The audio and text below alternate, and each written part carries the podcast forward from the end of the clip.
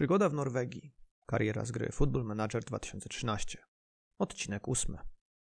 Szóste miejsce w tabeli, a więc ostatnie dające prawo gry w barażach o awans, oznaczało dla Lillehammer FK jedno.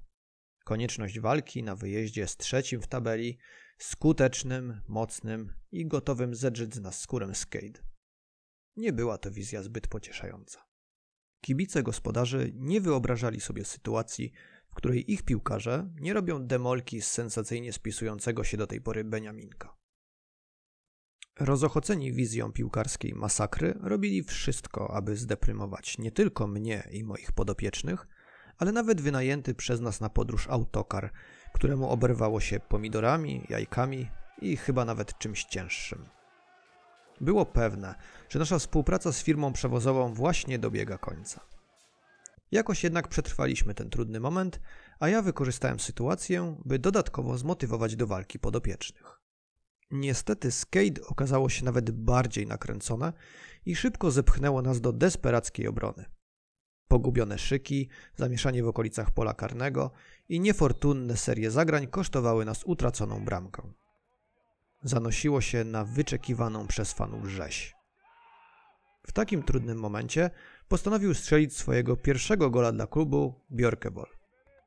Nic nie wskazywało na tę bramkę, ale jakimś sposobem pomocnik dostał futbolówkę do nogi, gdy akurat wybiegał w pole karne.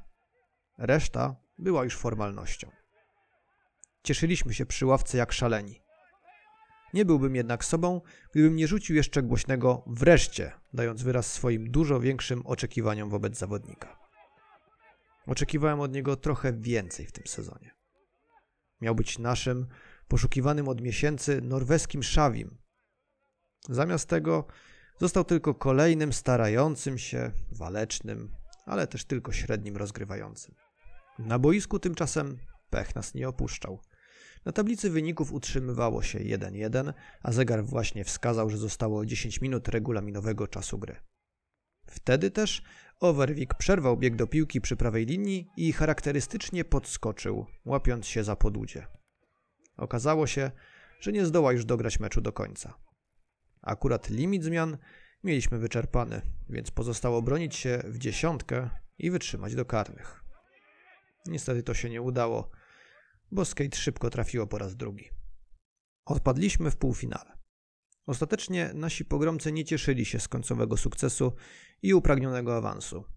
W finale baraży czekał bowiem na nich start, nasz klub patronacki, który stanął na wysokości zadania i obronił swoje miejsce w pierwszej lidze. Potrzebował do tego dwumeczu i rewanżu u siebie, ale plan zrealizował. Ucieszyło mnie to, bo zawsze bliżej nam do ogrania innego drugoligowca niż do walki z bogatszym i mocniejszym kadrowo spadkowiczem, który celuje w szybki powrót do elity. Inna sprawa, że marny sezon startu wyraźnie wskazywał, że nasz klub patronacki nie należy do najmocniejszych w Norwegii. A to z kolei oznaczało, że wypożyczani do nas zawodnicy raczej nie będą z kategorii wielkich wzmocnień. Musiałem o tym pamiętać i nie liczyć na zbyt wiele. Świat emocjonował się fazą grupową Ligi Mistrzów, w której znakomicie spisywał się Real Madryt, a małe niespodzianki sprawiali Malaga, PSG czy Borussia Dortmund. Ja tymczasem rozpocząłem proces porządkowania kadry przed kolejnym sezonem zmagań. Korzystając z dobrej sytuacji finansowej, załatwiłem podopiecznym niewielkie bonusy do wynagrodzeń, by odwdzięczyć się za ciężko przepracowany rok. Szczególnie wiele zawdzięczałem Jimowi Sorumowi Johansenowi, który został drugim najskuteczniejszym graczem ligi i w największym stopniu przyczynił się do naszego sukcesu. Strach pomyśleć, gdzie bylibyśmy bez niego, zwłaszcza gdy patrzyło się na statystyki dwóch pozostałych napastników. Dotset i Radstoder nie unieśli ciężaru presji i nie podołali trudom tego poziomu piłkarskiego. We dwóch, przez cały sezon, nie potrafili strzelić choćby jednego gola, a i zaliczyli jedną asystę. Nie miałem nawet wyrzutów sumienia, dziękując im za współpracę. Sami zresztą doskonale rozumieli, że sytuacja ich przerosła i będą mieli teraz spory problem, żeby przekonać do siebie inne zespoły. W gronie graczy, którzy z Lillehammer FK odchodzili, znalazł się też Hogetveit, niestety ściągany z powrotem do macierzystego startu, oraz Stengel. Pomocnik przegrał rywalizację z młodszym Aidem Bjorsetem, a że nie należał do graczy perspektywicznych, to postanowiłem nie trzymać go w roli zmiennika. Na tę rolę miałem już upatrzonego młodego Leifa Osbo, którego zdecydował się nam podesłać start. Lillehammer FK wiele zyskało w ciągu ostatnich miesięcy. Poprawiliśmy renomę, ustabilizowaliśmy finanse. Nadal byliśmy jednak klubem półzawodowym, co zniechęcało wielu potencjalnych kandydatów do gry. Miałem związane ręce, a zarząd nie kwapił się, by coś w tej sytuacji zmienić. Podskórnie wyczuwałem, że w biurze nadal istnieje żywa obawa o przyszłość zespołu.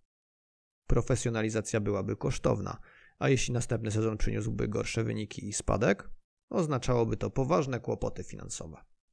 W tej sytuacji cieszyłem się, że udało się ściągnąć na Stampę Slette Solberga, Nielsena, a także 25-letniego obrońcę Sinkha, który dobrze krył i grał głową, oraz 21-letniego napastnika Jensa Mariusa Kolseta.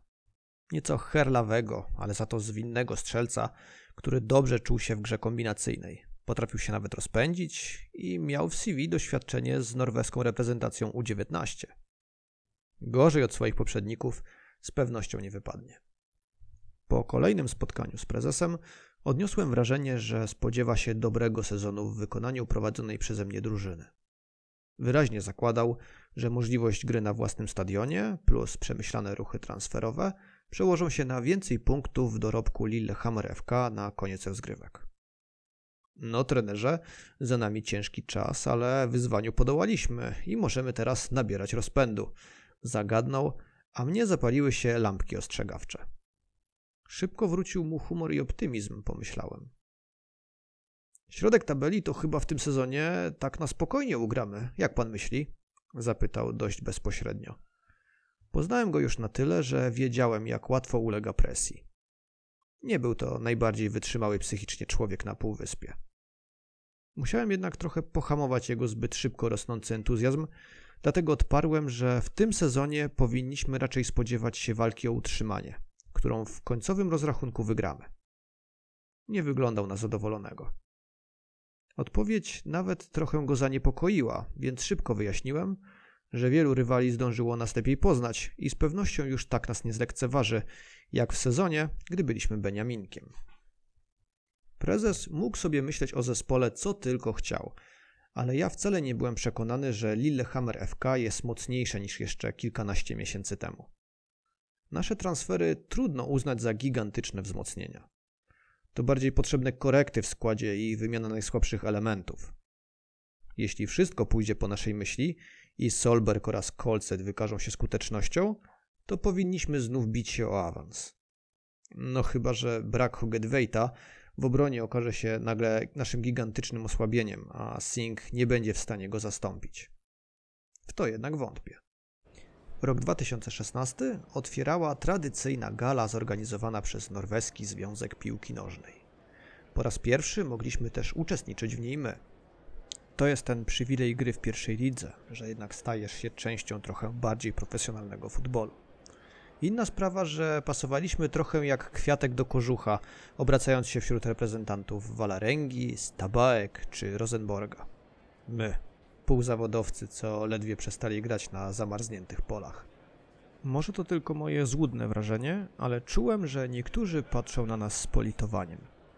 Kopciuszek zjawił się na balu. Obecność była jednak uzasadniona, bo w ramach podsumowywania zmagań na zapleczu najwyższej ligi wyróżniono Lillehammer FK jako największe zaskoczenie. Uśmiechnąłem się, choć wiedziałem, że nasza renoma dużo z tego powodu nie zyska. Musimy lepiej prezentować się w krajowym pucharze i poprawić sytuację finansową, aby móc kusić lepszych piłkarzy.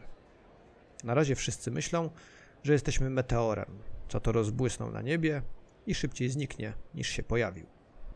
Zacząłem już przyzwyczajać się do otaczającej zimowej scenerii i prowadzonych przy ujemnych temperaturach treningów. Krótkie dni nie odbijały się już tak bardzo na samopoczuciu i byłem w stanie nawet wykrzesać z siebie więcej energii, by dokładać sobie nowe obowiązki w planie dnia. Jednym z nich było zadbanie o przyszłość klubu i rozwój drużyny w dłuższej perspektywie.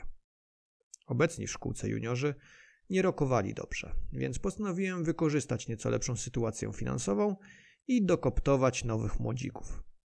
Akurat dostaliśmy od stacji telewizyjnej przelew na kolejne 225 tysięcy euro, więc nawet nie miałem wyrzutów sumienia, zatrudniając koordynatora pionu juniorów i dwóch siedemnastolatków, którzy nie mieli kontraktów z żadnym innym zespołem.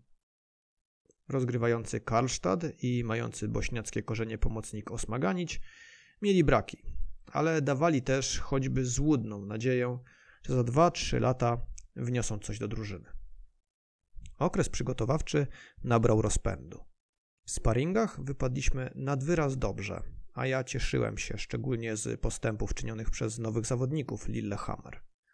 Kolset wpisał się na listę strzelców z Frigg, które pokonaliśmy 3-0, a Solberg trafił z Kiel Hemne w boju wygranym 3 1.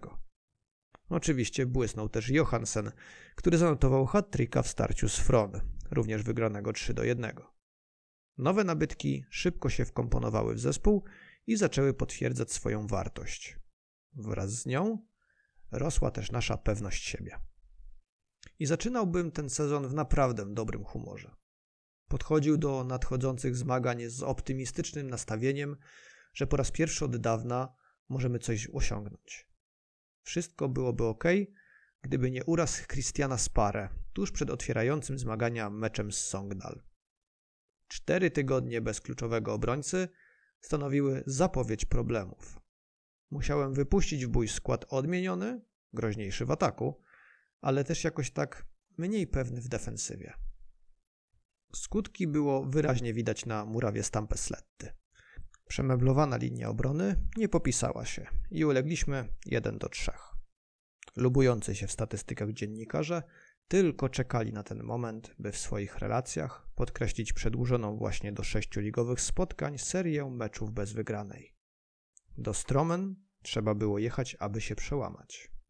Bezbramkowy remis nijak jednak nie odpowiadał potrzebom chwili. Zamiast zaprzeczać przedsezonowym analizom, które skazywały nas na niskie lokaty, tylko je potwierdzaliśmy. Nawet nasz as, Johansen, źle wszedł w sezon, bo w tym ważnym spotkaniu zmarnował rzut karny, który mógł dać nam komplet punktów. Sytuacja układała się wprost perfekcyjnie dla Beniaminka Floy, który rozgrywki zaczął solidnie i najwyraźniej celował w powtórzenie osiągnięć Lillehammer FK sprzed paru miesięcy. Rywale przyjeżdżali na Stampesletta Kunstgrest pewni siebie, widząc szansę na ważne punkty zdobyte na nas i rzekomym kryzysie, w którym się znaleźliśmy. Wiedziałem, że pod względem boiskowych umiejętności nie jesteśmy słabsi, a kłopot leży w psychice. Podkreśliłem więc na odprawie fakt, że oto niedawny trzecioligowiec dyskredytuje niedawne osiągnięcia moich podopiecznych i sugeruje, że wcale nie są tak dobrzy. Naprawdę zamierzacie im na to pozwalać? Zapytałem na koniec, zapraszając na boisko. Czasami trener musi piłkarzy po prostu wkurzyć. W ciągu 90 minut pokazaliśmy graczom Floy, na czym polega ofensywna i skuteczna piłka. Wynik końcowy 3-1 dla nas. Wracamy na kurs, płynąc w stronę upragnionego awansu. Od tego momentu zaczęliśmy szybko piąć się w górę tabeli. Po dziewięciu kolejkach mieliśmy 17 punktów i zajmowaliśmy czwarte miejsce, mając na koncie serię pięciu wygranych z rzędu. Nawet zawodowcy z Kongsvinger, którzy niedawno spadli z ekstraklasy, nie zdołali nas pokonać na swoim boisku. Rozbili się na coraz lepiej współpracującej defensywie. Nie omieszkałem zwrócić uwagi dziennikarzy na aktualną pozycję Lillehammer na jednej z konferencji prasowych. Nie mogłem się powstrzymać. Przez kilka tygodni dawali się nam we znaki, dyskredytując wcześniejsze osiągnięcia i skazując nawet na spadek w tym sezonie. Nie wierzyli, że ten projekt jest budowany z myślą o przyszłości. Dopiero teraz można zacząć oceniać szanse poszczególnych klubów w pierwszej lidze, stwierdziłem. Dopiero teraz pojawiły się ku temu jakiekolwiek podstawy. Lubię bazować na twardych danych i faktach. Zachęcam do tego samego, rzuciłem. Nie zastanawiałem się wtedy, ilu narobię sobie wrogów. Baraże były jak najbardziej w naszym zasięgu, ale po cichu liczyliśmy na coś więcej. W porównaniu do poprzednich rozgrywek byliśmy przecież mocniejsi, bo zamiast nieskutecznych Dotseta i Radstodera mieliśmy dobrze podającego Kolseta i solidnego Solberga. od początku rozgrywek był też z nami Nielsen. Pod skórą czułem, że jeśli nie awansujemy bezpośrednio, to trudno nam się będzie przedrzeć przez baraże. Mamy za wąską kadrę, co nie pozwala mi na rotację. A to pewnie przełoży się na zmęczenie piłkarzy w końcówce sezonu. Trzeba było więc punktować jak najbardziej regularnie i ograniczyć liczbę potknięć do absolutnego minimum. Uznałem, że ten falstart powinien być jedynym większym potknięciem w nadchodzącym roku.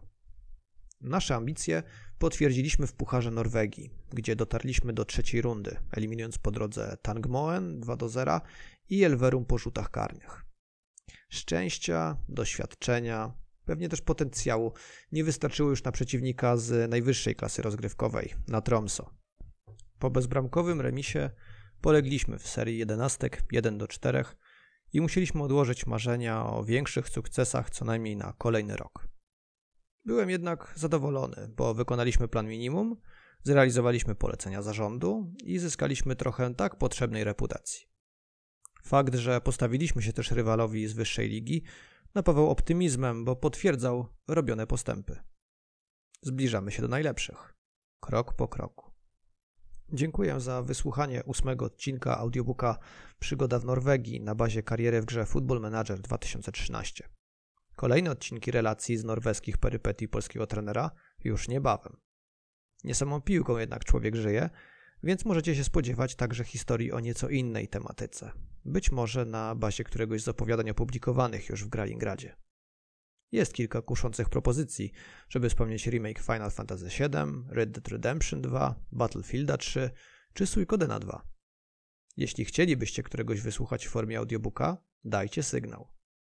Kolejne materiały w formie pisanej znajdziecie na blogu gralingrad.pl, a podcasty do wysłuchania na YouTube i wszystkich popularnych platformach streamingowych. Do usłyszenia wkrótce w kolejnych odcinkach. Dzięki za uwagę.